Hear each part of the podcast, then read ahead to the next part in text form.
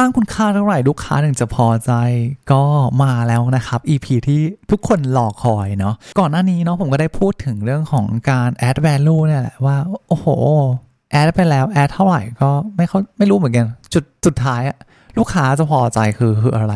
ลูกค้าบางคนก็ก็เห็นคุณค่าบางคนก็ไม่เห็นคุณค่า หรือว่ามีแต่เราหรือเปล่าที่ได้เข้าใจว่าคนที่จะสร้างคุณค่าให้ลูกค้านะครับอัปเกรด Podcast making an impact การกระทำเล็กๆ สามารถสร้างการเปลี่ยนแปลงที่ยิ่งใหญ่ ในชีวิตของใครบางคน และนี่แหละครับ คือเหตุผลที่คุณต้องฟัง อัปเกรดดิ อัปเกรดหรือยัง อัปเกรดเลย อัปเกรดดิขอเท้าความก่อนนิดหนึ่งแล้วกันนะครับ ก็ใครฟัง EP ก่อนหน้านี้เนาะก็ไม่เป็นไร มันอาจจะมีเนื้อหาที่ทับกันเนาะแต่ว่าเรามาขยายให้คนที่เพิ่งเข้ามาฟังในคลิปนี้กันล้วกันนะครับ ในยุคหนึ่งเนาะก็จะมี คำคำหนึ่งที่เรียกว่า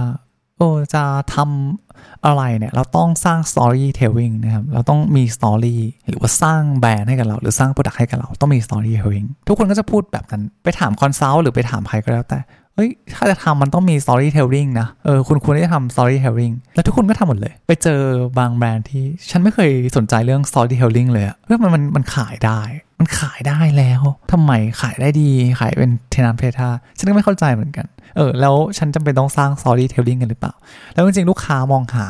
storytelling กันหรือไม่ ไปมองดูใหญ่ๆดิแบรนด์ใหญ่ๆเราเคยสนใจ storytelling กันไหมเวลาเราซื้อสินค้าไม่ บางทีเราไม่สนใจเลยสตอรี่เป็นมาเป็นยังไงร้อยปีสนใจไหมไม่แล้วไม่เราไม่ได้แบบโฟกัสมันขนาดนั้น เออ อันนี้คือความเป็นจริง ต่อมาเนาะ นอกจาก storytelling ต้องมีอะไรบ้าง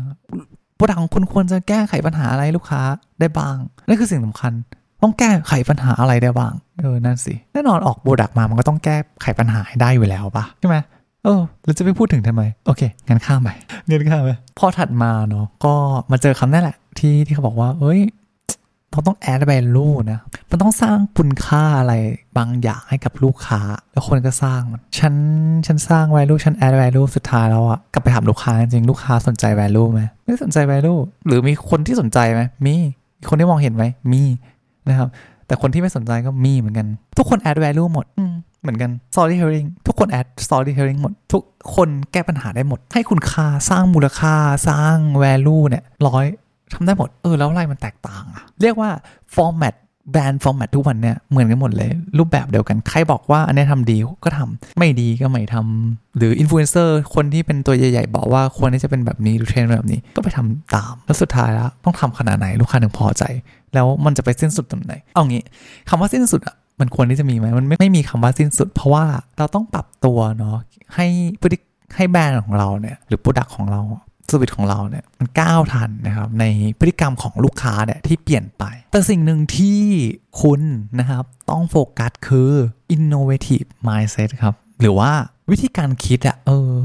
ให้มันแบบมันมีนวัตกรรมอะเออ innovative ถามว่าการคิดแบบให้มันมีนวัตกรรมอย่างเงี้ย innovative มันสามารถทำได้ทุกคนไหมไม่ได้ใช่ไหม ไม่ได้ storytelling คุณสามารถใช้ AI ช่วยเขียนได้ไหมได้ value คุณสามารถใช้ AI ช่วยเขียนได้ไหมได้ innovative คุณสามารถใช้ AI เขียนได้ไหม ได้ แต่สิ่งใหม่ที่มันช่วยคิดได้จริง ๆ เมื่อเราป้อนคำสั่งหรือเราใช้พอมก็ได้ทำได้ไหม อาจจะทำได้แต่ยากมากนะครับ ยากมาก แล้วสิ่งนี้มันจะทำให้ให้วิสัยของคุณเนี่ยมันทูดมูลได้ได้ไวขึ้นนะครับ แล้วก็มีโอกาสที่จะ stand out แล้วก็ยืนอยู่บนยอดนะครับพีระมิดได้ได้ง่ายขึ้นด้วยนะครับเมื่อคุณไปถึงยอดพีระมิดผมผมกล้าบอกเลยว่าคู่แข่งคุณเนี่ยจะเอาชนะยากละมันเหมือนกับการยึดเชลสมมติว่าคุณเดินเข้าไปในห้างนะเปิดว่าคุณไปเจอยี่ห้อสักยี่ห้อหนึ่งสังเกตไหมว่าทำไมโปรดักของเขาอะเต็มเชลเลย เออ เพราะอะไร นั่นคือยอดพีระมิดครับ ยอดพีระมิด วางสินค้าสักชิ้นหนึ่งอะคนหาสินค้าคุณเจอไหมไม่เจอ แต่คุณวางยึดเชลไว้ถ้าอย่างนั้น เป็นไงครับ เดินผ่านก็ยังเห็นเลยอะไม่ต้องเดินเข้าไปในซอย shelf อะเดินเข้าเดินผ่านหน้าซอยอะไอระหว่าง shelf อะก็ยังเห็นเลยนี่แหละครับคือคือความสามารถของของมันก็สรุปสั้นๆนะครับก็คือในอนาคตเนาะก็คือมี innovative mindset เนี่ยคือสิ่งสำคัญมากสำหรับการดำเนินธุรกิจต่อจากนี้นะครับ ใครชอบนะครับเนื้อหาเกี่ยวกับดิจิ t a ลมาร์เก็ตติ้งหรือว่าเทรนการทำการตลาดออนไลน์นะครับ ยุค ของโซเชียลมีเดียที่ที่มันเปลี่ยนไปเรื่องของอนาคตนะครับซีรีส์คอนเทนต์ก็ติดตามพอดแคสต์นี้ได้ อัปเกรด อัปเกรดหรือยัง อัปเกรดเลย